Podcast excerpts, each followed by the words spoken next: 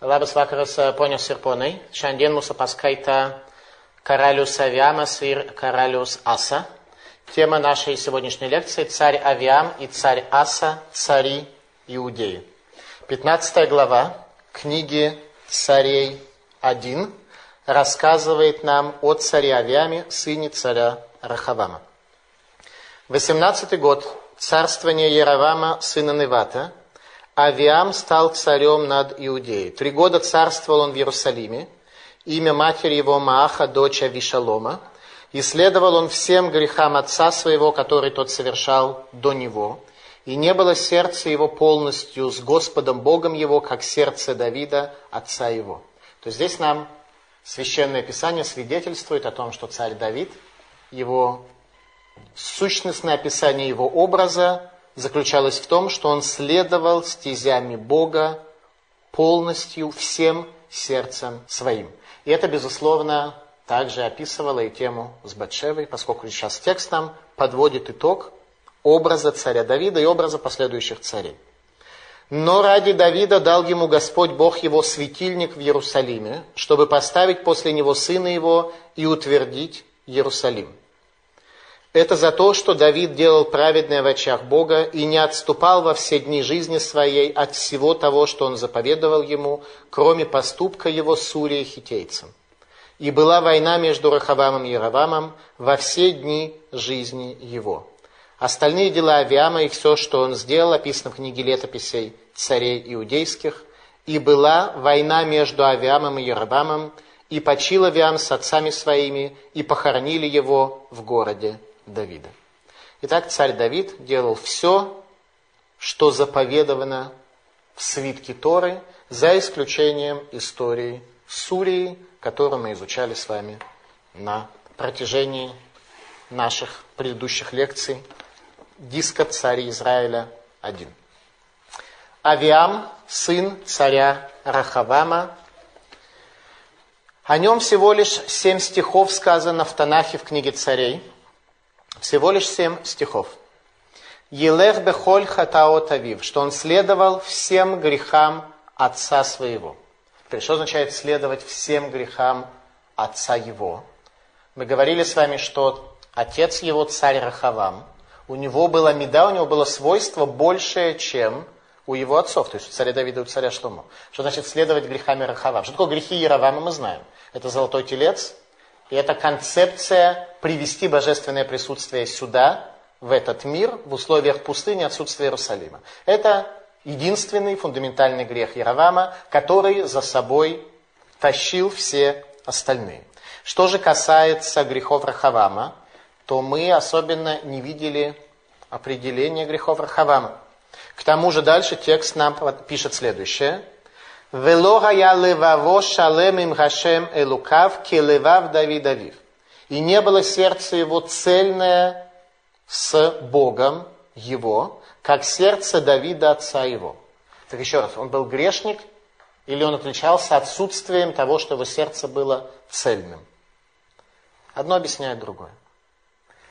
Когда мы на первый взгляд читаем страшные грехи, которые приписываются Авиаму, то на самом деле объяснение их Сердце его не было цельным. Это состояние греха, это состояние хаоса, это состояние рассеивания энергии, когда сердце твое не цельно с той задачей, которую Бог твой ставит перед тобой. Кто же такой Авиам и что о нем нам известно, если всего лишь семь стихов в тексте царей о нем сказано? О нашем праотце Аврааме сказаны следующие слова – Умацата эт левавон иман лефанеха. И нашел ты, имеется в виду Всевышний, сердце его верное перед тобой. Наши сердца должны быть верными, если мы надеемся быть потомками Авраама. Вот этого, по всей видимости, не было найдено в Авиаме. И был он царем таким, который царил очень мало, всего три года. Для царей Иудеи это очень короткий срок – и Всевышний его убрал от управления народом Иудеи. Что сказано о царе Давиде? Что значит царь Давид?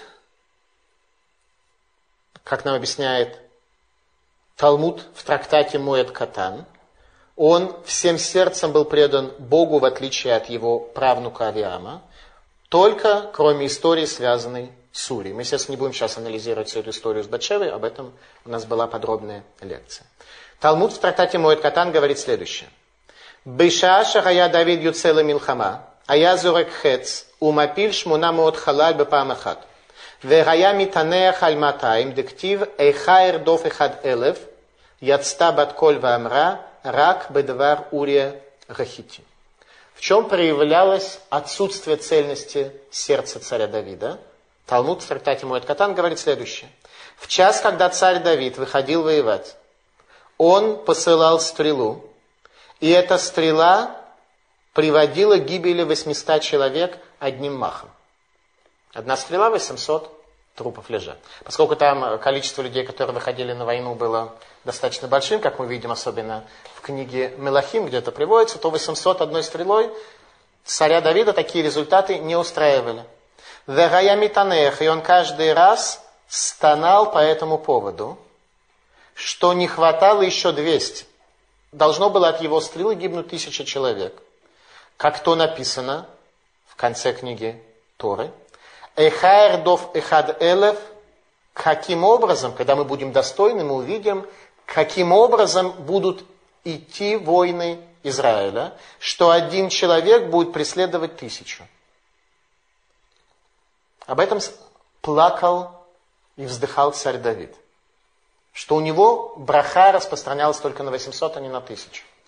Яцта Батколь, вышел голос с неба в ответ на плач царя Давида и сказал, это из-за Урии хитейца.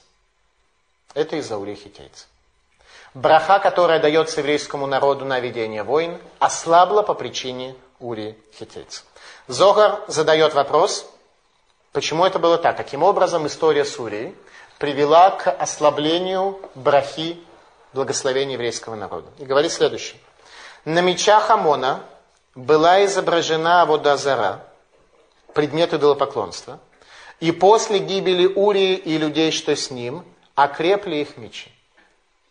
Когда в результате того, что царь Давид посылает Урию, и он гибнет, и люди, которые были с ним, это привело к тому, что окрепли мечи Амона.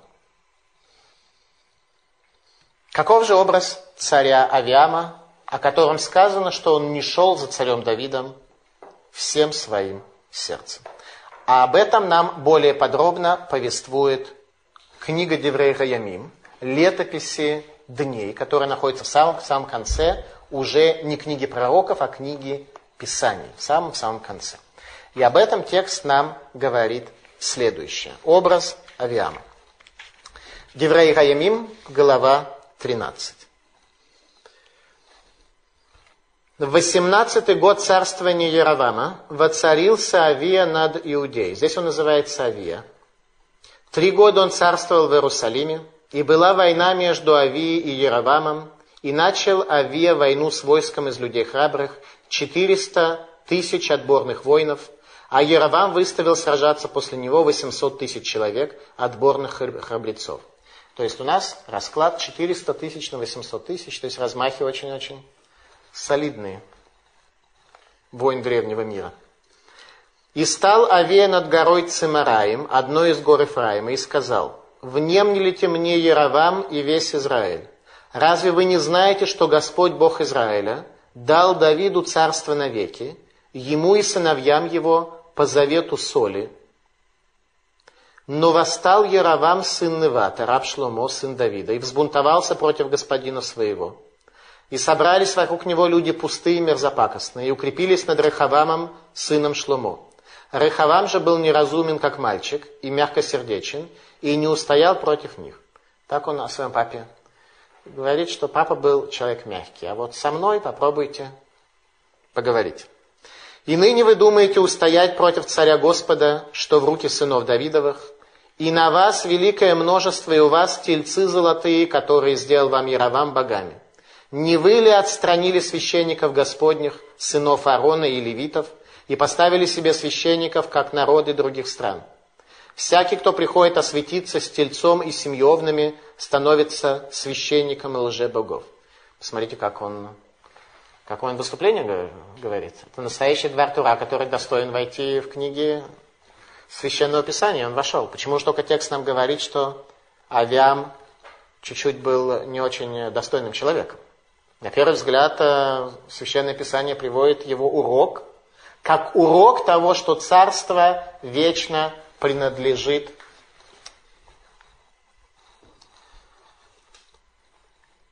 потомству колена Иуды. А у нас Господь Бог наш, мы не оставляли Его, и Господу служат священники, сыны Аарона и левиты при своем деле. И приносят они Господу все сожжения каждое утро и каждый вечер, как благовонное курение, и выставляют рядами хлеб на столе чистом, и светильник золотой, и лампады его, дабы горел каждый вечер. Потому что мы соблюдаем установление Бога нашего, а вы оставили его. На первый взгляд, выступление праведного царя. И действительно мы увидим на протяжении изучения всей истории царей Иудеи и царей Израиля, что цари Иудеи почти все были праведны. Цари Израиля почти все нет. На всей истории мы видим. Совершенно два разных царства. Царство Иудеи будет связано с Иерусалимским храмом, с Иерусалимом. И тот светильник, о котором говорил Авиам, он действительно не потухнет. И когда евреи все-таки удостоятся, в кавычках, к сожалению, разрушения храма и изгнания в Вавилон, то окажется, что в Вавилоне будет настоящий ренессанс, там евреи построят ешивы, и там начнется изучение Торы в условиях тьмы, в условиях отсутствия Иерусалимского храма. И ситуация будет совершенно несравнимая с Израилем, который после изгнания пропадет навсегда до прихода Машиих. И вот у нас во главе Бог продолжает Авиам, и священники его, и трубы громогласные, дабы греметь против вас, сыны Израилевы, не воюйте с Господом Богом отцов ваших, ибо не будет вам удачи. То есть что он делает? То, что требует Тора. Если ты идешь воевать против врага своего, сначала провозгласи мир, предложи ему мир, чтобы не было войны. Но Яровам отрядил засаду им с тыла. Яровам был хороший стратег, как мы видели.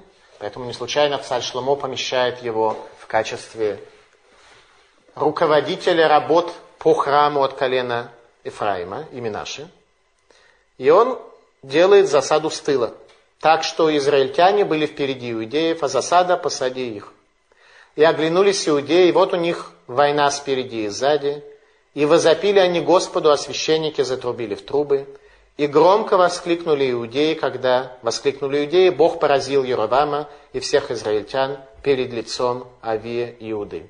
И побежали израильтяне, и Авия нанес им большое поражение, и погибло в тот день 500 тысяч израильтян. 500 тысяч израильтян.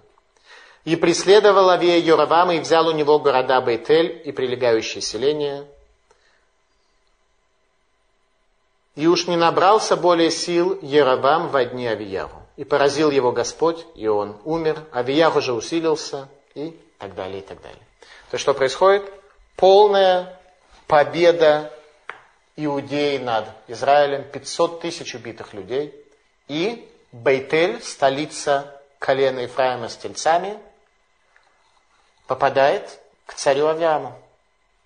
Поражение, которое получает Ервам. Давайте разбираться, кто же такой Авиам, что это за человек. Почему текст в книге царей пишет о нем, что Елех Бехоль Хатаот Авив, что он следовал всем грехам отца своего. На первый взгляд, ту речь, которую произнес э, Авиам перед всеми израильтянами и перед Иудеей. Это речь, которая достойна быть включена в любую книгу Мусара, а царь вроде как большой праведник. Описывает он им, что царство Иуды вечно, а те, кто встают против Иуды, их царство не продлится. Он оказался абсолютно прав. На первый взгляд, большой праведник. Рада говорит нам следующее, что Писание приводит нам имя матери Авиама. По какой причине? Зачем нам так узнать имя матери Авиама? Чему она нас учит? Ответ. Леродия киишара Агайта кмошо Мерлимата вастами флецет лашира убна галах бедарке. А именно, мать царя Авиама звали Маха. И Радак объясняет нам, что это пришло нас научить, что она была плохая. Как то будет сказано ниже. И она сделала мафлецет ла ашера. И она сделала чучело для ашеры. Ашера это такое поклонение идолам. Убна галех бедрахе. И сын шел ее путями. Садак однозначно говорит, что мама повлияла на своего сына, поэтому имя ее приводится. И мама сделала куклу. Куклу, которая была посвящена Ашире. Теперь это тоже требуется понять, что имеется в виду. Ведь тогда мы с вами говорили, что даже израильтяне не поклонялись идолами на тот момент. До царя Ахава иностранного идолопоклонства в еврейском народе не будет. Они только поставили тельцов и эти тельцы предназначались для очень тонкой, концептуальной философской формы спустить божественное присутствие в царство, лишенное Иерусалима. Это была очень тонкая концепция.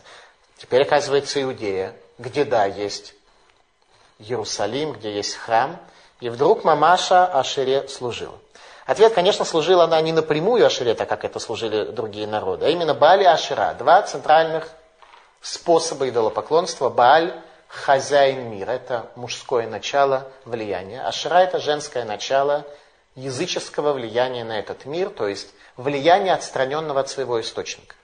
И получается, что мамаша служила определенным силам, хотя, безусловно, она не делала там конкретные изваяния, конкретными культами, не пользовалась для достижения своих результатов, тем не менее уже у нее какие-то элементы чуждого, нееврейского, нехрамового религиозного культа она использовала.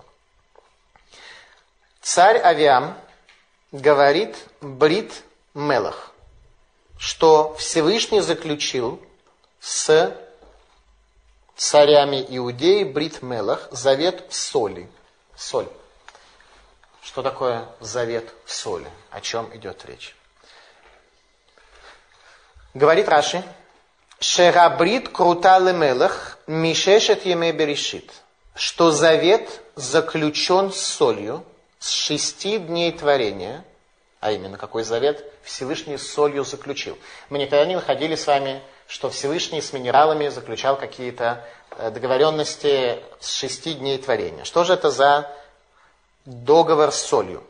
Шеруфтаху гамаем, что было дано обещание в воде, атахтуним, нижней воде. Ликареба мизбех, бемелах, венесуах амаем бехак. Что было дано обещание нижним водам, что они будут задействованы для принесения на жертвенник вместе с солью, и это возлияние будет сделано в праздник, в праздник Суккот. Брит Мелах – это завет вечности, как то сказано в книге Вайкра, «Коль курбанха таклив мелах». Каждой жертве твоей добавь соль. Зачем соль нужно добавлять? Соль никогда не киснет. Поэтому греки зададут нам вопрос много-много веков позже, чем солить протухшую соль, говоря, что ваш завет протух, и он не работает. А ваш завет, как вы утверждаете, скажут греки, это завет с шести дней творения о том, что соль, элемент вечности, будет принимать участие в вашем служении. Куда же все это у вас делось? Так вот, Авиам говорит о том, что наш завет – это бритмелах, завет соль. Рабей Нубхая объясняет эту концепцию следующим образом. Что значит бритмелах? Лефишело нитна малхут, ким лешевит Егуда, лахен нейншуа малахим, шело мишевит Егуда, велогит слиха малхута. Что не было дано царство иначе как для колена Иуды, поэтому будут наказаны цари, которые не были из колена Иуды, и не будет успеха царству их. Не будет успеха их царства. Всевышний заключил союз с коленом Иуды, сказав, что скипетр от колена Иуды не отойдет никогда. Как мы видим с вами, великие комментаторы изучают слова Авиама, давая нам из них какой-то урок. Если так, возникает вопрос, в чем же у Авиама проблема? Проблема заключается в следующих словах. Говорит он про Яровама, «Ваекбецу алава нашим бнеблиаль». Соберутся у него люди, мерзкие и пустые. Мидраш Раба, каких людей имел он в виду?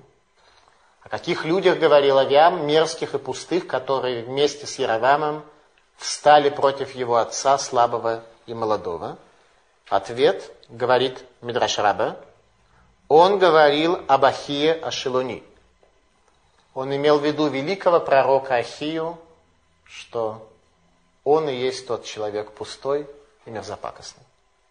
За это Авиам потерял царство.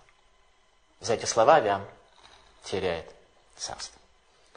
Как то написано, «Ваигаф Ашем Ваямат» и Всевышний ударил его, и он умер.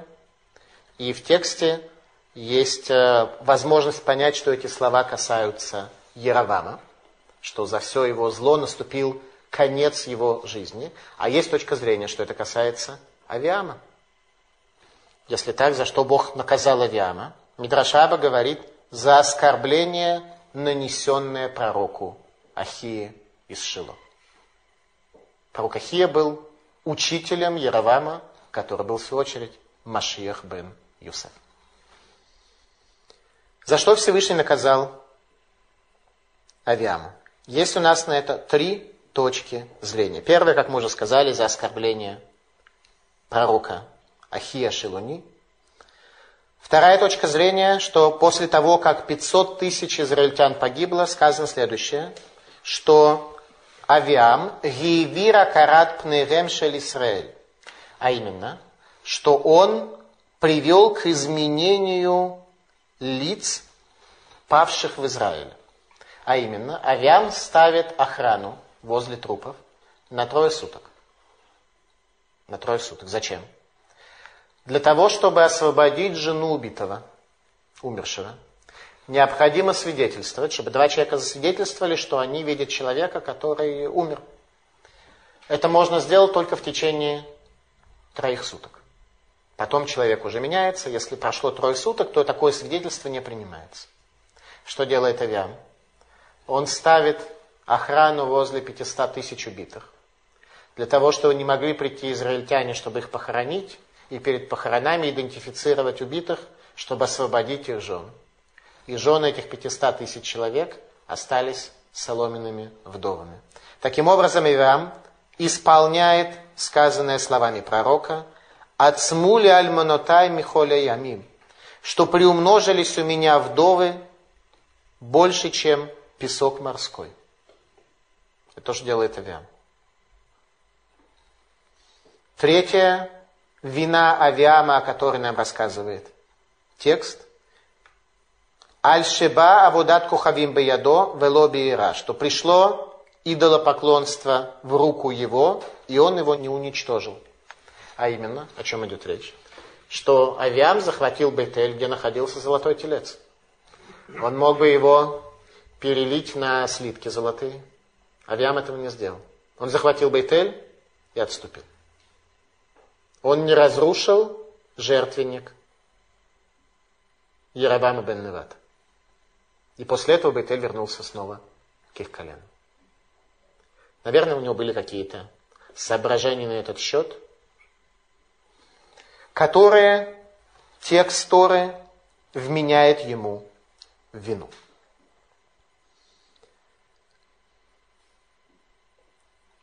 Авиам не был царем, как царь, царь Давид. Логая леваво шалем им гашем келевав Давид. Не было сердце его цельно с Богом, как сердце царя Давида.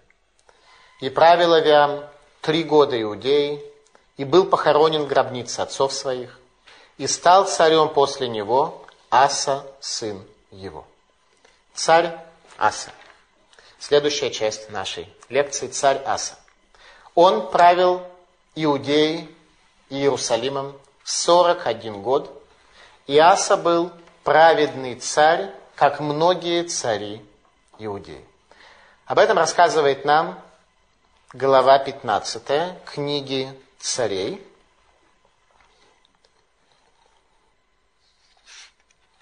Посук 9. 41 год царствовал Аса в Иерусалиме, а имя матери его Маха, дочь Авишалома. Кто мать Асы? На первый взгляд, та же самая, что и мать его отца Авиама. В обоих приводится одна и та же мать, Маха, дочь Авишалома, она же, получается, жена царя Рахавама. Надо будет разобраться, что это за интересная конфигурация. И поступал Аса праведно в очах Господа, как Давид, отец его. Наконец появляется в Иудее праведный царь, который сравним с царем Давидом. И изгнал он блудников из страны, и велел снять всех идолов, которых сделали отцы его. И даже мать свою Мааху лишил звания государыни за то, что она сделала себе истукан для Аширы. То есть он свою, как здесь написано, мать, лишает всех государственных льгот. И срубил Аса истукана ее, и сжег его, и бросил пепел в поток Кедрон. Высоты же не были уничтожены. Единственная проблема, которая была у царя Асы, это что не были уничтожены высоты. Нам требуется понять, что это такое, какие высоты нужно было уничтожать каким образом надо было уничтожать. Речь идет о холмах. Высокие холмы не были уничтожены в Израиле. То есть предполагается, что нужно было сносить холмы и заполнять ими долины. Увидим. Но сердце Аса было всецело предано Господу во все дни его, и внес он в дом Господень, посвященное отцом его и посвященное им, серебро и золото и сосуды. То есть тут нам текст рассказывает о том, что он внес серебро, золото и сосуды. Возникает вопрос, откуда он его взял. Или просто, ну, откуда-то в результате государственного налога образовалось какое-то серебро, золото и какие-то сосуды. Сосуды зачем? Если есть серебро и золото, то из общего соображения понятно, что сосуды тоже можно сделать. Что это за сосуды, которые внес Аса? Вот за эти сосуды он приведет еврейский народ к тому, что возвращение десяти колен, которое должно было произойти в дни его жизни не сможет осуществиться. Израиль пропадает навсегда из-за этих сосудов. Увидим. И была война между Асой и Башей, царем израильским, во все дни их. Царь Баша, о нем пока еще ничего не сказано, но это будет тот, кто исполнит пророчество Ахи из Шило об уничтожении всего дома Яровама и Надава, сына Яровама, вместе со всеми его детьми, Баша, устроив государственный переворот, уничтожит, так что из дома Яровама бен Навата не останется никого. И поднялся Баша, царь израильский, против Иудеи, и построил Раму, чтобы не дать никому не уйти от Асы царя Иудеи, не прийти к нему. Тогда взял Аса все серебро и золото, оставшееся в сокровищницах дома Господня, и в сокровищницах дома царского, и отдал его в руки рабов своих, и послал их царь Аса к Бен-Ададу сказать, «Да будет союз мой между мною и тобою, как был между отцом моим и отцом твоим». Что он предлагает? Он предлагает союз царю Арама, чтобы тот не шел воевать против него вместе с Израилем. Вот я посылаю тебе дар, серебро и золото, расторгни союз свой с Башей, царем израильским, чтобы он отошел от меня. И послушался Бен Адад царя Асу и послал военачальников своих против городов израильских, и поразил и он, Дан, и все места вокруг Кенерета, и всю землю Нафтали. И было, услышав об этом, Баша перестал строить Раму и жил в Тирце. Тогда царь Аса созвал всех иудеев – не исключая никого, и вынесли они из рамы камни и деревья ее, которыми строил Баша. И выстроил из них царь Аса Геву Беньяминову и Мицпу. А все остальные дела Аса и все подвиги его, и все, что он сделал, и города, которые он построил, описаны в книге летописи царей иудейских, но к старости стали у него болеть ноги. И почил Аса с отцами своими, и погребен был Аса с отцами своими в городе Давида, отца его, и стал царем вместо него Йоашафат, сын его. Совершенно непонятно ничего, да? Так написано в Писании. На первый взгляд, совершенно ничего не понятно. Аса вроде человек праведный, у него та же самая мать, что и у его отца тоже. В результате какое-то серебро он собирает с кем-то о чем-то договариваются, и в результате у него болят ноги. Ну и попытайся из этого что-то понять. Сейчас попытаемся и что-то поймем. Итак, Аса – человек праведный, который следует Торе и заповедям так, как царь Давид, то есть не имея ничего личного. Сердце у него было таким же чистым, как сердце царя Давида. Об этом нам свидетельствует священное писание, которое написал книгу царей, написал пророк Иеремия. Маха ему. Маха – мать его. Итак, как же он с отцом своим одну мать делил? Радак говорит следующее, что Маха на самом деле была не матерью, а бабушкой все-таки царя Асы. Но она здесь упомянута как его мать, поскольку она была очень влиятельной. Она была женой царя Рахавама. И тот царь Рахавам, о котором Авиам говорил, что он был маленький, молодой и так далее, то это слова, которые не совсем соответствовали истине. Даже его жена оказывала первичное влияние на весь порядок. И царь Аса ее немножко отодвигает от правления. И текст нам говорит здесь, называя ее имя, что несмотря на ее нечестивость, Аса был праведным и не следовал ее путями. А именно ограничил власть бабушки и уничтожил Мафлецет Лашира, чучело, посвященное Ашире, посвященное женскому началу служения идолам, которое пока нам не очень понятно, что из себя представляло. Раши дает такое объяснение, что это была кукла мужеского полу, с которой бабушка ежедневно совершала отношения. Это то, чем занималась Маха, дочери Шалома, жена царя Рахавама. Ее уничтожает царь Аса. Единственная проблема, которая была в его дни, как нам пишет текст, Шабамот лосару, что возвышения не были упразднены. Что это за возвышение? Раши говорит так. Бамот яхид, возвышения, которые люди индивидуально строили на горах, на холмах и прочее.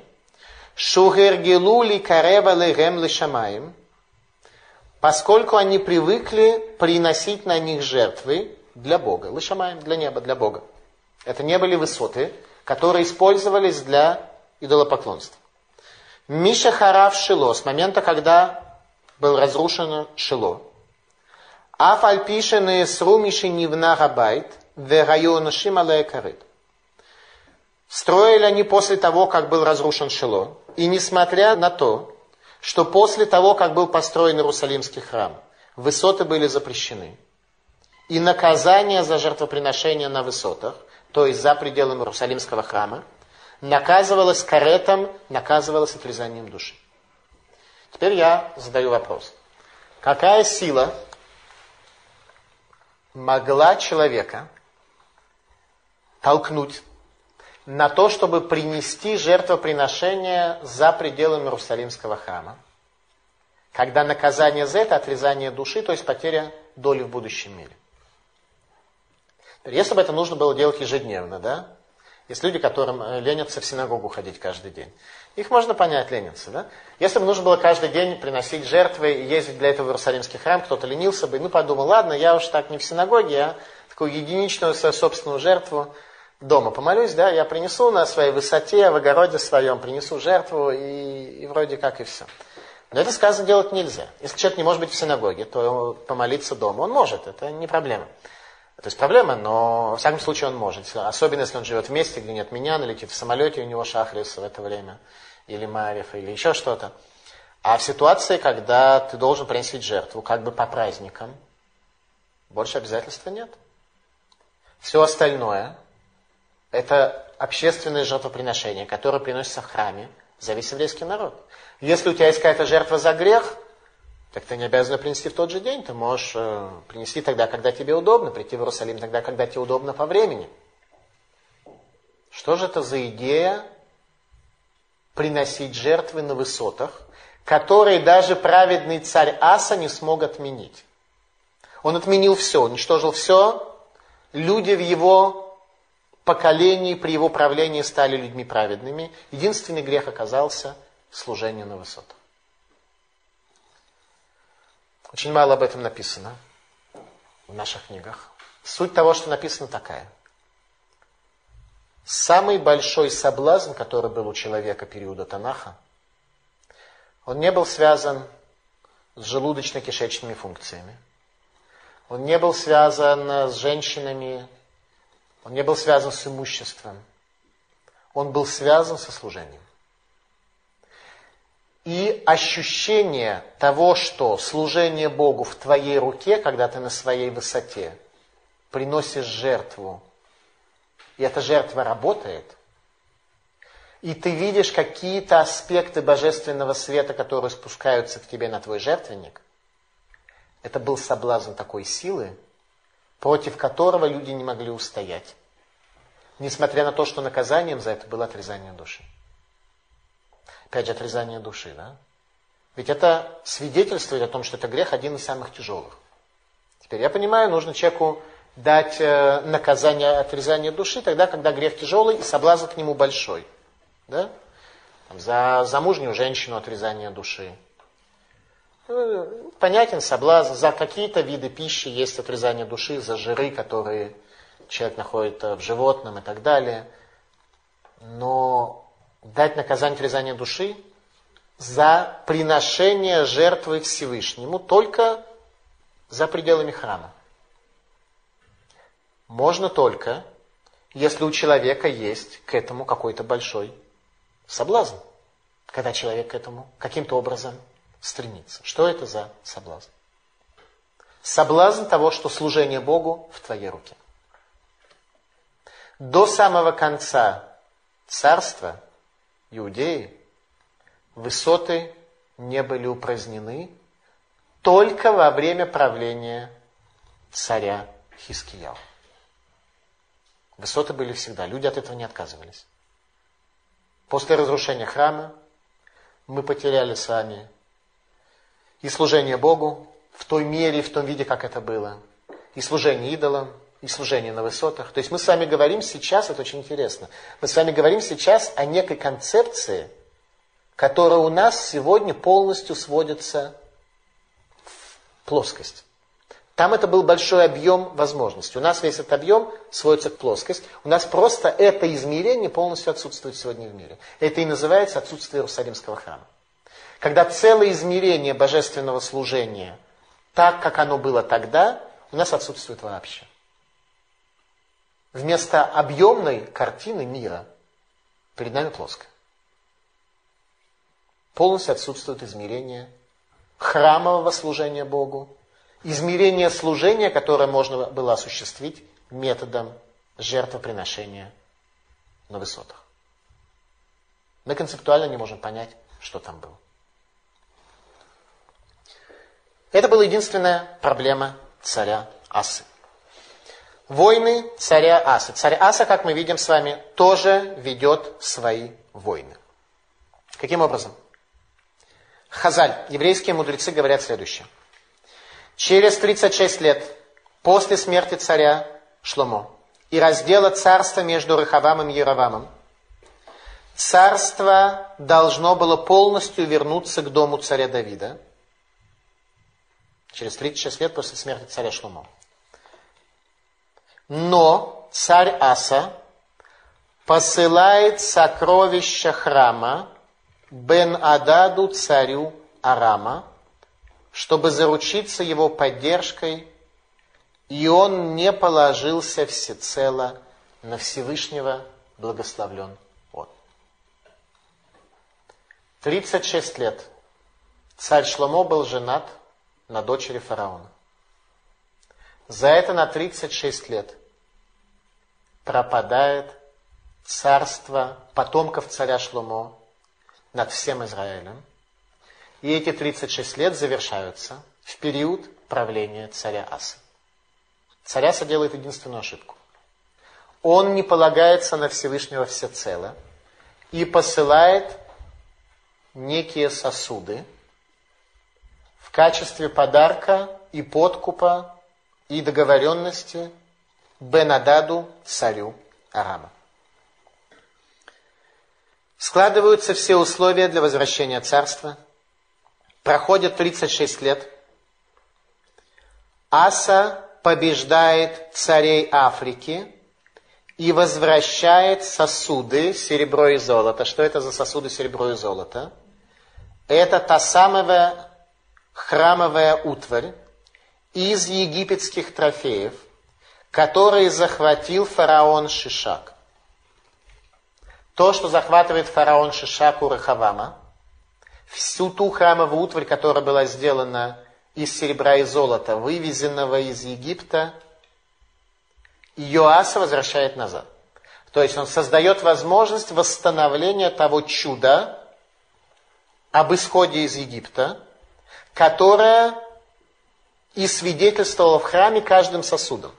Каждый сосуд был сделан из серебра и золота, вывезенного из Египта. Аса все это возвращает от тех царей, которые вместе с Шишаком шли воевать тогда против престола царя Шлумо, ибо желали престола царя Шлумо. Исполняется также третье условие. В Иудею собираются из всех колен Израиля, видя, что Гашем Имо, что Бог с царем Асы. Как то сказано, кинафлу алав ми Исраэль лиров, беротам ки Гашем элукав имо. Что собрались с ним множество из всех колен Израиля, видя, что Бог его с ним. Опять же, דברי הימים, летописи дней, рассказывают нам о том, что это была за война царя Асы с африканскими царями. 14 глава דברי הימים.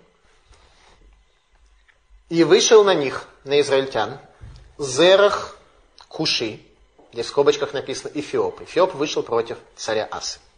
С войском в тысячу тысяч. Большое очень войско, очень большое. И дошел до Марейши, и выступил Аса против него, и приготовились войска к сражению в долине, и возвал Аса Господу Богу своему и сказал, «Господи, тебе ли не помочь бессильному перед сильным?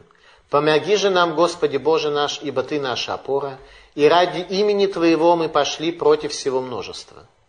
Господи, Ты Бог наш, да удержит Тебя человек, и поразил Господь кушитов перед лицом Асы и перед лицом Иуды, и побежали кушиты, и преследовал их Аса и народ, бывший с ним, до Грара, и пали кушиты, и не осталось у них живых.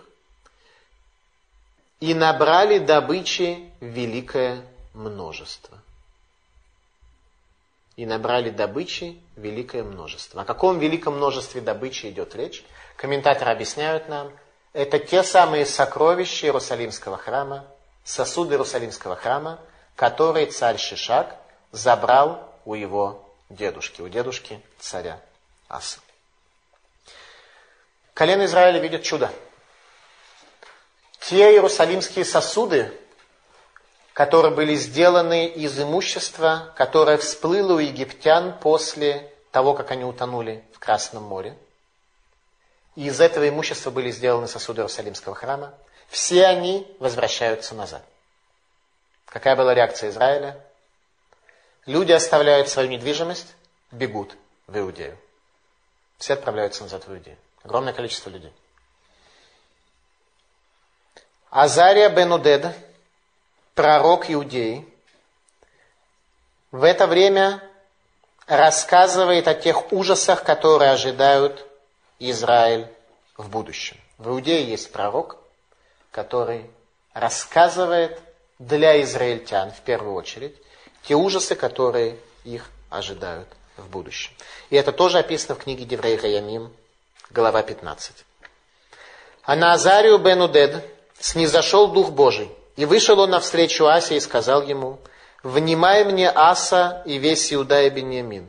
Господь с вами, когда же вы с ним, если будете искать его, вы найдете его. Если же оставите его, он оставит вас». Тот принцип, по которому Бог поддерживает отношения с человеком и сегодня. Если мы ищем его, Всевышний находит нас. Если мы в этом мире ищем что-то другое, то Всевышний нас оставляет во тьме и хаосе нашего поиска. И много дней было у Израиля без Бога истинного и без священника, наставляющего и без Торы, говорит пророк Азария.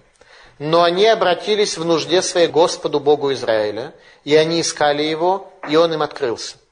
А в те времена не было мира ни входящему, ни выходящему. И бились народ с народом и город с городом, потому что Бог привел их в смятение всякими бедствиями. Но вы укрепитесь, и пусть не ослабеют руки ваши, потому что есть награда за поступки ваши.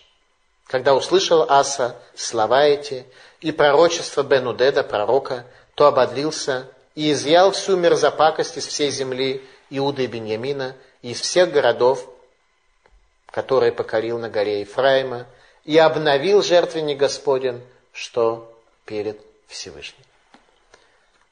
Пророк Азария бен Удет. Что он сказал? Он говорил как раз о том, что наступают условия, возвращение всего Израиля назад к Иудее, и тогда Машех бен Давид воцарится над ними, тогда они не пропадут, тогда они не погибнут. И в это время отвечает Батколь голос неба. Слова, которые Азария бен Удет приводит здесь, одна строчка, это был ответ, который весь Израиль услышал с неба, и вся Иудея услышала с неба. А именно, «Ваатем хиску ирпу едыхем, Киеш сахар липолотыхем. А вы крепитесь, и чтобы не ослабли руки ваши, ибо есть награда за поступки ваши. Голос неба. Голос неба раздается тогда, когда человек находится на перипетии такой, что ему необходима помощь с неба. Когда своим итерарута летата, пробуждением снизу, человек сделал максимальное из того, что он мог сделать, тогда Всевышний улыбается с неба, и тогда Всевышний дает свой голос человеку, улыбается ему и помогает человеку перейти на другой духовный путь, на другой духовный уровень. В этих условиях Баша, царь Израиля, который перебил всех потомков Яровама бен Невата, устраивает государственный переворот, видит закат своего царства и начинает войну против иудеев. Единственная ошибка Асы было обращение к Ададу, царю Арама. А именно видит Аса. Против него идет Израиль, который намного больше его по числу. И хотя многие перебежали в Иудею, но эти многие, они были на самом деле не такой уж большой процент. То есть израильтяне по числу их намного превосходили. К тому же у них союзник, Арам, бесконечная армия Арама. Думает Аса, что нужно сделать. Принимает чисто еврейское решение. Надо заплатить. За это он не удостоился спасения десяти колен. Если бы он полностью положился на Всевышнего, десять колен в тот же год вернулись бы к нему, к его царству. Что происходит? А происходит то, что осаждает Баша Иудею, и Баша строит Раму строит возвышение, строит Берлинскую стену на протяжении всей своей территории, чтобы не было входящего и не было выходящего. Чтобы пророки и мудрецы из Иудеи не ходили и не мутили воду в Израиле, рассказывая о том, что тельцам поклоняться – это не самое правильное в концепции иудаизма. И чтобы люди не могли убежать из Израиля в Иудею. Закрывают границы. И тут наступает война. И тут Аса посылает к Ададу царю Арама, чтобы тот поддержал его в войне. Радак говорит так. Килкель аса бамилхемид баша, венишан аль мелахарам, вешалахло от царот бейт Ашем. Вело нишан аль Ашем, вело хазра малхут бейт Давид, верайта халука кшерайта. Испортил Аса, говорит Радак, во время войны с Башей, и он положился на царя Арама и послал ему что? Сокровища дома Бога. Что посылает Аса? Он посылает те самые сокровища, которые были возвращены от Шишака. Это была его ошибка. Аса не смог дотянуть до полного упования на Бога, которое действительно противоречило всем реалиям, которое противоречило всему. Аса должен был быть таким. И из его потомков такие будут. Тем не менее, Аса посылает сокровище дома Бога к царю Арама. Вело нишан аляшем, и он не положился на Бога, Вело хазра Малхут Бей Давид, и не вернулось царство дома Давида, Вегайтаха Лука Шарайта, и осталось царство разделенным, как оно и было прежде. Ральбак говорит, Хатабы Маша Шалах Эль Бен Гадад, Мелахарам, Вело Батар Башем, Ашер Гипиль Махане Акушем Лифанав, Шелезота Сиба Халараглав Ледзикното. Ральбак говорит, что согрешил Аса тем, что он послал подарок Бенададу царю Арама, и не положился на Всевышнего, который перебил перед ним лагерь эфиопов, северных царей. И именно по этой причине заболели ноги у Асы к старости его.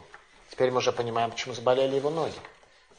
Ноги это, как правило, фундамент человека, основание для человека – Ваивинет Гарама. Что в это время делает Баша? Царь Израиля строит возвышение. Какое возвышение? Рацала Акова Лямо, Шило Ецу Лерец Егуда, Убанает Гарама, Лизгор Гвулярцо. Что он захотел, как нам говорят комментаторы, задержать народ свой, чтобы они не могли спуститься в землю Иуды, и построил возвышение для того, чтобы закрыть полностью границу свою. В это время договаривается Аса с Арамом. Арам нападает на Израиль, на севере Израиля. И вынужден Баша отступить назад. В это время сзывает Аса полный субботник – и говорит «Эйн наки». Каждый человек, весь Израиль, женщины, дети, старики, инвалиды, все собираются разбирать эту границу, чтобы израильтяне дальше могли приходить в Иудею. Все на разбор границы, и камни эти перенес и построил два города в колене Беньямина. Это то, что делает Аса. Талмуд в трактате Сота говорит, «Мипнейманы и наш Аса, мипнейша Аса Ангария Баталмидеха Хамим, Шенеймар, у Мелах Аса Гишмиет Коль Ихуда Эйн Наки.